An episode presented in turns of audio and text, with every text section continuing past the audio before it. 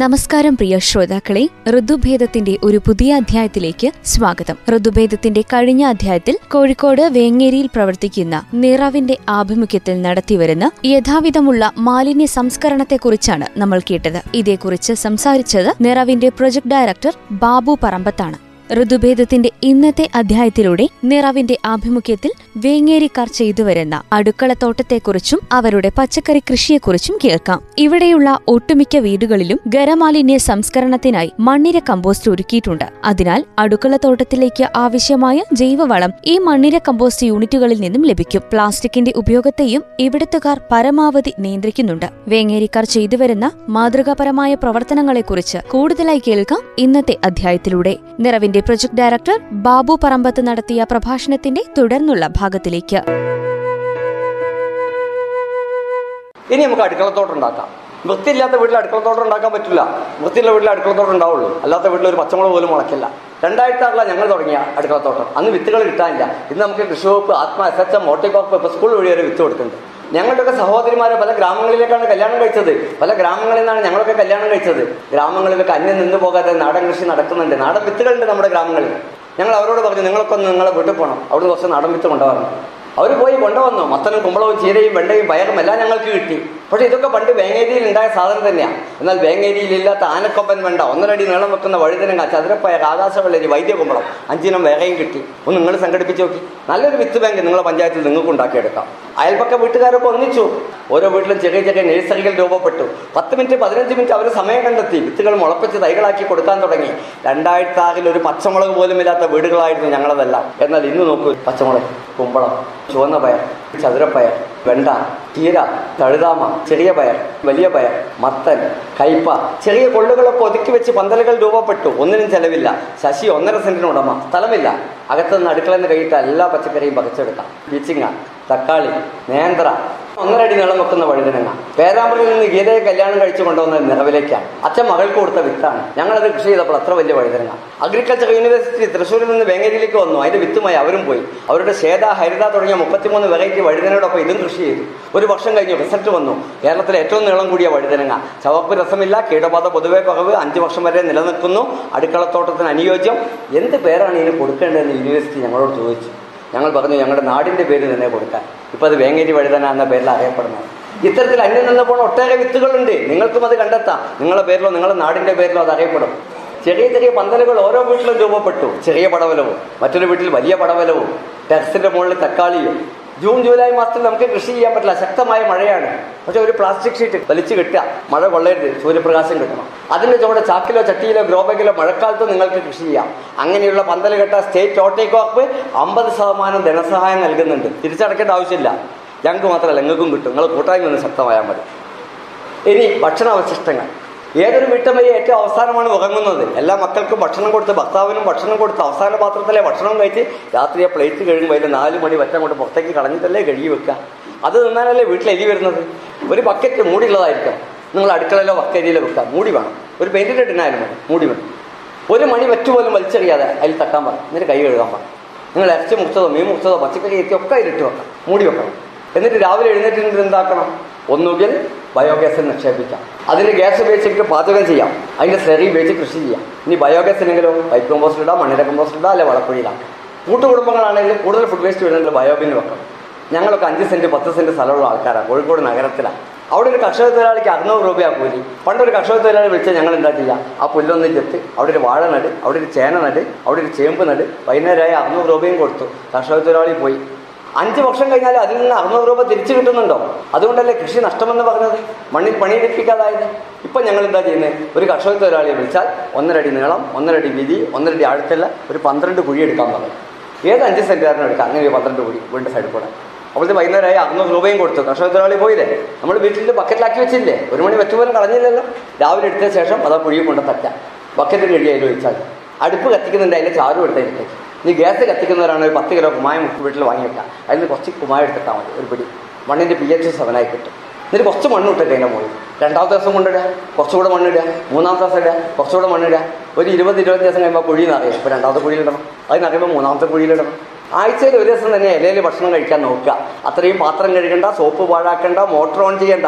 അത് ഊർജ സംരക്ഷണമാണ് ജലസംരക്ഷണമാണ്. ആ ഇലയും ആ കുഴിയിലിട്ട് മൂടാം. ഇലക്ട്രിസിറ്റി ബില്ലും കുറഞ്ഞു കിട്ടും. പന്ത്രണ്ട് കുഴി എന്ന് പറഞ്ഞാൽ അതിൽ വളമായില്ലേ പിന്നെ അതിന്റെ മുകളിൽ പന്ത്രണ്ട് വാഴ ഇട്ട് വെക്കണം ഞങ്ങൾക്കൊക്കെ ഒന്നും തന്നെ ആയിരം ആയിരത്തി അഞ്ഞൂറ് രൂപന്റെ വാഴക്കൊല കിട്ടുന്നുണ്ട് ആരുണ്ടാക്കുകയാണെങ്കിൽ അഞ്ഞൂറ് രൂപന്റെ വാഴക്കൊല എന്തായാലും കിട്ടും. പന്ത്രണ്ടെന്ന് അത്രേ ആറായിരം രൂപന്റെ കൊല കിട്ടിയില്ലേ? ഇവിടെ കുഴി എടുക്കാൻ കൊടുത്തത് എത്ര അറുന്നൂറ് രൂപ. കിട്ടിയത് എത്ര ആറായിരം രൂപ.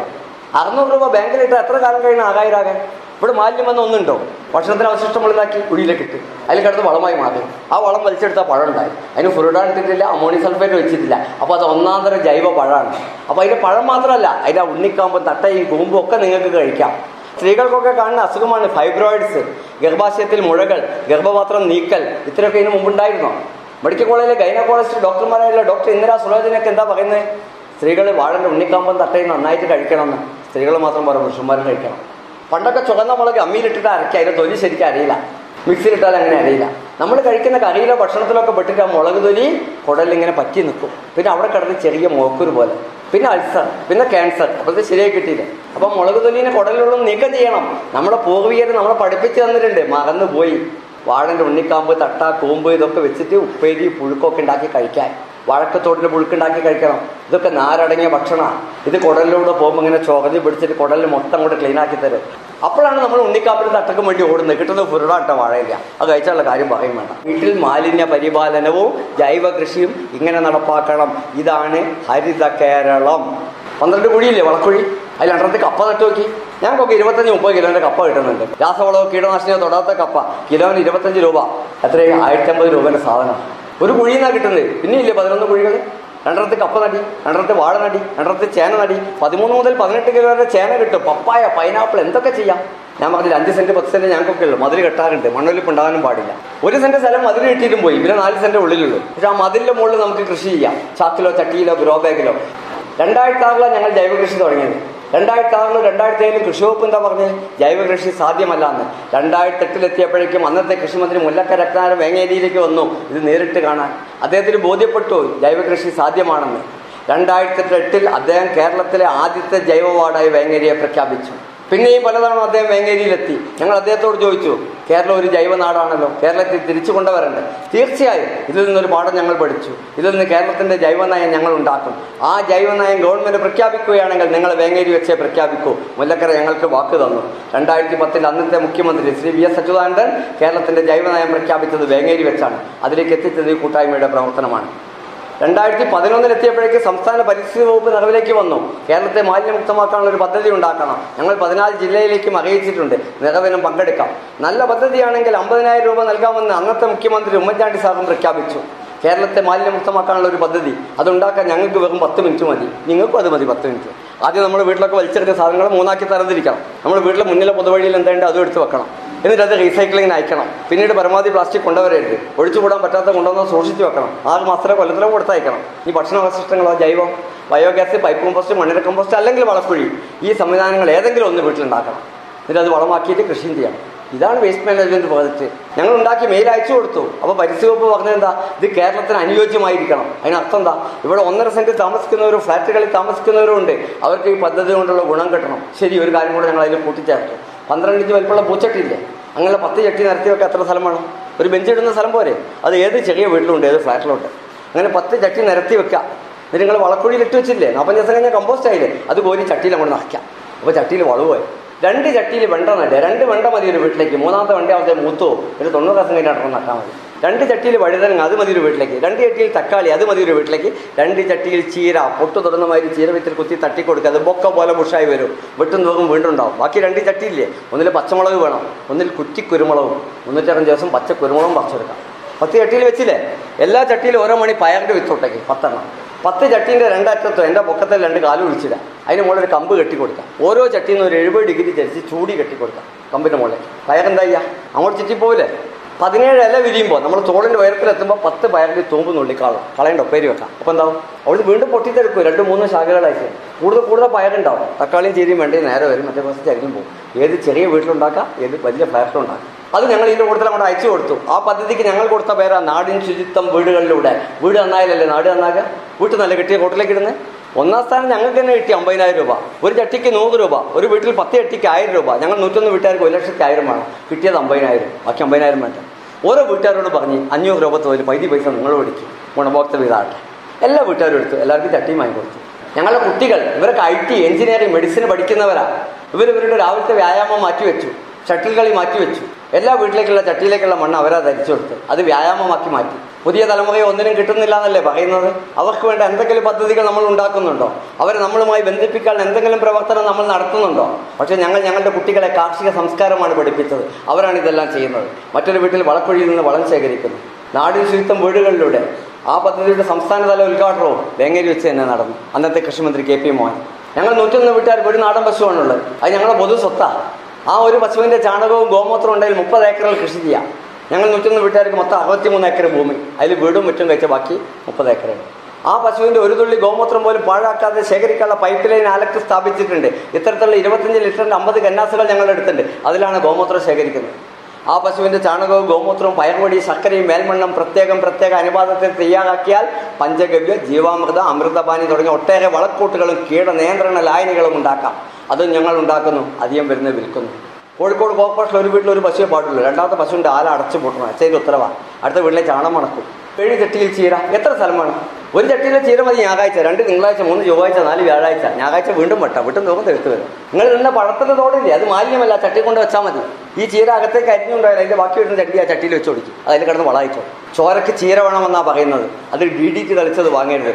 ഇങ്ങനെ വേണം ഉണ്ടാക്കാൻ. ഞാൻ നേരത്തെ പറഞ്ഞ കൃഷി രീതി. രണ്ട് വെണ്ട രണ്ട് വഴുതിരങ്ങ രണ്ട് തക്കാളി രണ്ട് ചീര ഒരു പച്ചമുളക് ഒരു കുറ്റിക്കുരുമുളക് പത്തെണ്ണത്ത് പയറും. പത്ത് ചട്ടി ഉണ്ടെങ്കിൽ എഴുപത്തഞ്ച് രൂപേന്റെ വിഷമില്ലാത്ത പച്ചക്കറി ദിവസം നിങ്ങളെ വീട്ടിൽ മൊത്തത്തിൽ പറിച്ചെടുക്കും. ഞങ്ങളുടെ നാട്ടിൽ ഒരു നാല് സെന്റ് സ്ഥലം. ഒരു ചളിക്കുഴിയാണ് റോഡ് സൈഡിൽ അതിന് ഉടമ സ്ഥലത്തില്ല. അങ്ങനെ ആളില്ലാത്ത സ്ഥലത്തില്ല എല്ലാവരും കൊണ്ട് തട്ടുക? നരിക്കിനി പാലത്ത് വില്ലാളൊരു ഭാഗത്ത് അകവശാലയിൽ അവശിഷ്ടങ്ങളൊക്കെ അതിനകത്ത് കൊണ്ടുതട്ടെ അതുകൂടാതെ മലാപ്രമ്പ് വെള്ളിമാടുന്ന ഭാഗത്തെ ബേക്കറിക്കാർ പ്ലാസ്റ്റിക് രാത്രി അവിടെ കൊണ്ടുതട്ടെ ആ നാല് സെന്റ് ചളിക്കുഴി ആകെ മലിനമായി. അതിൽ വെള്ളം കറുപ്പ് നാകമായി. അത് ഞങ്ങളെ കിണറ്റിലേക്ക് ഒകവയായി എത്തുന്ന അവസ്ഥയിലായി. ഇങ്ങനെ ഒരു സ്ഥലം നിങ്ങളെ വാർഡിലുണ്ട് നിങ്ങൾ എന്താ ചെയ്യുക പഞ്ചായത്തിലെ പോലെ സമരങ്ങൾ ധർണകൾ പ്രക്ഷോഭങ്ങൾ. അവരാണ് ഇതുണ്ടാക്കിയത്. ഞങ്ങളാരും ഞങ്ങളുടെ കൗൺസിലറുടെ അടുത്തേക്ക് പോയിട്ടില്ല. ഞങ്ങളുടെ മേയറുടെ അടുത്തേക്ക് പോയിട്ടില്ല. ഞങ്ങൾ എം എൽ എന്റെ അടുത്തേക്ക് പോയിട്ടില്ല. പിന്നെയോ ഞങ്ങൾ കുട്ടികൾ അതിലേക്ക് ഇറങ്ങി. അതിലുള്ള പ്ലാസ്റ്റിക് ഒക്കെ വേർതിരിച്ച് അവർ റീസൈക്ലിങ്ങിന് അയച്ചു. അറവശാലയിൽ അവശിഷ്ടങ്ങളൊക്കെ വടിച്ചു കോരി കൊട്ടയിലാക്കി. ഞങ്ങൾ നൂറ്റൊന്ന് വീട്ടിൽ നാല് പേര് കൽപ്പണിക്കാരാണ്. പത്ത് മീറ്റർ നീളത്തിൽ ഒന്നര മീറ്റർ വീതിയിൽ വലിയൊരു മണ്ണിര കമ്പോസ്റ്റ് അവർ ഉണ്ടാക്കി തന്നു ഈ അറവശാലയിൽ അവശിഷ്ടങ്ങളൊക്കെ ഭാര്യ അതിനകത്ത് കൊണ്ടുവന്നു അതിന് മേലെ ചാണകം ഇട്ടു അതിന് മേലെ മണ്ണിരനിട്ട് ഒന്നാം ഒന്നാന്തര കമ്പോസ്റ്റ് ആക്കി ഞങ്ങൾ അതിനെ മാറ്റി. പിന്നീട് കൃഷി വകുപ്പിന് അമ്പതിനായിരം രൂപയും തന്നു. ഇപ്പോൾ കോഴിക്കോട് കോർപ്പറേഷനിൽ ഏറ്റവും വലിയ മണ്ണിര കമ്പോസ്റ്റാണ് അത്. ഇനി എന്ത് ചെയ്യും? ബോർഡ് വെച്ചിട്ട് കാര്യമുണ്ട് രാത്രി പിന്നെയും കൊണ്ട് തട്ടൂലേ. എത്ര നാൾ കാവൽ നിൽക്കും? ഞങ്ങൾ കുട്ടികൾ ഇതുപോലെ ഇരുന്ന് ആലോചിച്ചു എന്ത് ചെയ്യാൻ പറ്റുന്നു? അപ്പോൾ അവർ പറഞ്ഞു ആ നാല് സെന്റ് ചളിക്കുഴി മണ്ണിട്ട് നേരത്താൻ നിയമം അനുവദിക്കുന്നില്ല. അപ്പോൾ വയലിൽ നികത്താൻ പാടില്ല എന്നാ. എന്നാൽ പിന്നെ ഒരു കാര്യം ചെയ്യാം. ആ നാല് സെന്റിൽ രണ്ട് സെന്റിൽ കുളം കുഴിക്കാം. അതിൽ മണ്ണെടുത്ത് ചുറ്റുഭാഗത്ത് രണ്ട് സെന്റ് കൊണ്ട് ഉയർത്താം. കുളത്തിൽ വെള്ളമായി കരയിൽ പച്ചക്കറി ഉണ്ടാക്കാം. കുട്ടികൾ ആശയവുമായി വന്നു. ഞങ്ങൾ സ്ഥലത്തിന്റെ ഉടമയുമായി സംസാരിച്ചു. ഉടമ സമ്മതം തന്നു. ഞങ്ങൾ കുട്ടികൾ അത് വ്യായാമമാക്കി മാറ്റി. ഓരോ അടി ഓരോ ദിവസം അവർ കുഴിച്ചു. കുളത്തിലൊരു കിണറും അവർ കുഴിച്ചു. കുളത്തിൽ വെള്ളമായി കരയിൽ പച്ചക്കറി. നമുക്ക് നഷ്ടപ്പെട്ടു പോയ ബ്രാൽ മുഴു ഞണ്ട് തവള മണ്ടിലി ആമ എല്ലാം ആ കുളത്തിലേക്ക് എത്തി. അതൊരു ബയോഡൈവേഴ്സിറ്റി ആക്കി ഞങ്ങൾ. ജൈവ വൈവിധ്യ കേന്ദ്രം ചിത്രങ്ങളടക്കം കേന്ദ്ര വനം പരിസ്ഥിതി മന്ത്രാലയത്തിലേക്ക് ഞങ്ങൾ മെയിൽ അയച്ചു കൊടുത്തു. ഇങ്ങനെ ഒരു മാതൃക കാണിച്ചതിന് കേന്ദ്ര സർക്കാർ ഞങ്ങൾക്ക് തൊണ്ണൂറായിരം രൂപ എങ്ങോട്ട് തിരിച്ചയച്ചു തന്നു അതുകൂടാതെ സംസ്ഥാന പരിസ്ഥിതി വകുപ്പ് ഒരു പതിനായിരം രൂപയും തന്നു. ഇത് ഞങ്ങൾക്ക് മാത്രമല്ല കേട്ടോ നിങ്ങൾക്കും കിട്ടും ഇങ്ങനെയൊക്കെ ചെയ്താൽ. ഒരു ദിവസം കേന്ദ്ര വനം പരിസ്ഥിതി മന്ത്രാലയത്തിലെ ഡോക്ടർ കവിത ഡോക്ടർ ജയ വേങ്ങേരിയിലേക്ക് വന്നു. നിങ്ങൾക്ക് ഗവൺമെന്റ് ഓഫ് ഇന്ത്യ തൊണ്ണൂറായിരം രൂപ തന്നിട്ടുണ്ട്. നിങ്ങൾ എന്താ ചെയ്തതെന്ന് കാണിച്ചു തരണം എന്ന് പറഞ്ഞു. കാണിച്ചു കൊടുത്തു. അതിൽ നിന്ന് വിളവെടുക്കാൻ അവരോടും പറഞ്ഞു. അവർക്ക് സന്തോഷമായി. പിന്നെ ഈ ഒട്ടേറെ പദ്ധതികൾ ഒട്ടേറെ സഹായങ്ങളും കിട്ടുന്നുണ്ട്. അപ്പോൾ ഞങ്ങളുടെ കുട്ടികൾ വളരെയധികം സന്തോഷത്തോടെയാണ് കഴിയുന്നത്. മുതിർന്നവരൊട്ടും മോശമല്ല. ഞങ്ങൾ അൻപത് ശതമാനം വീടുകളിൽ ഇപ്പോൾ പച്ചക്കറി കൂടുതലാണ്. അധികം വരുന്ന പച്ചക്കറി. അതിന്റെ വിപണനത്തിന് നബാർഡിന്റെ സഹായം ഞങ്ങൾക്ക് കിട്ടി. ആകെ ലക്ഷത്തി അമ്പത്തെട്ടായിരം രൂപ നബാർഡ് ഞങ്ങൾക്ക് സൗജന്യമായി നൽകി. തിരിച്ചടയ്ക്കേണ്ടെന്ന് പറഞ്ഞു. കോഴിക്കോട് നടക്കാവിൽ ഞങ്ങളൊരു ഔട്ട്ലെറ്റ് ഉണ്ടാക്കിയിട്ടുണ്ട്. ഓരോ വീട്ടിൽ നിന്നും അധികം വരുന്ന സാധനങ്ങൾ അവിടേക്ക് എത്തിക്കുന്നു അവിടെ നിന്ന് വെക്കുന്നു അന്നത്തെ കലക്ടർ സി എ ലത അതിന് ഉദ്ഘാടനം നിർവഹിച്ചു. അങ്ങനെ ഓരോ വീട്ടിൽ നിന്ന് കുറേശ്ശെ കുറേശ്ശെ കിട്ടുമ്പോൾ അതൊരു വൻ ശേഖരമായി മാറുന്നു. എല്ലാ ഞായറാഴ്ചയും രാവിലെ ഒമ്പത് തൊട്ട് പതിനൊന്ന് വരെ എല്ലാ ദിവസങ്ങളിലും വൈകുന്നേരം നാലര മുതൽ ആഗ്രഹ വിൽപ്പന. ഓരോ കുടുംബത്തിന് അയ്യായിരം മുതൽ പതിനായിരം രൂപ വരെ അധിക വരുമാനം ആളുകൾ വാങ്ങുന്നു പോകുന്നു. കോഴിക്കോട് നഗരത്തിൽ ഫ്ലാറ്റുകളാണ് അവിടെ താമസിക്കുന്ന ഡോക്ടേഴ്സ് എഞ്ചിനീയേഴ്സ് ഐ ടി മേഖലയിലെ ഉദ്യോഗസ്ഥരാണ് അവർ അവർക്ക് നല്ല പച്ചക്കറി വേണം. ഫ്ലാറ്റിലാണ് താമസം. ഉണ്ടാക്കാൻ കഴിയുന്നില്ല. അപ്പോൾ ഞങ്ങൾ ഉണ്ടാക്കിയ അധിക സാധനങ്ങൾ അവരാണ് വാങ്ങുന്നത്. വരുമാനം ഞങ്ങൾക്ക്.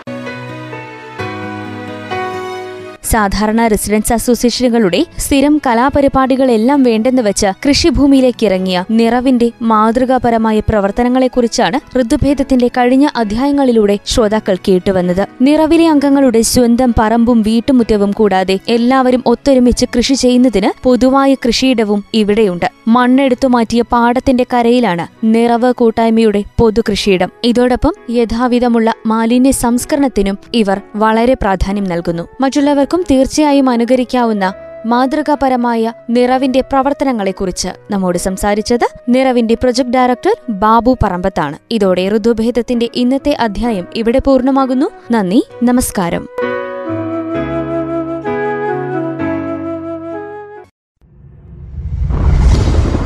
ഋതുഭേദം. നബാർഡിന്റെ സാമ്പത്തിക സഹായത്തോടെ റേഡിയോ മാറ്റുലി തയ്യാറാക്കി അവതരിപ്പിക്കുന്ന പ്രകൃതി ബോധവൽക്കരണ പരിപാടി.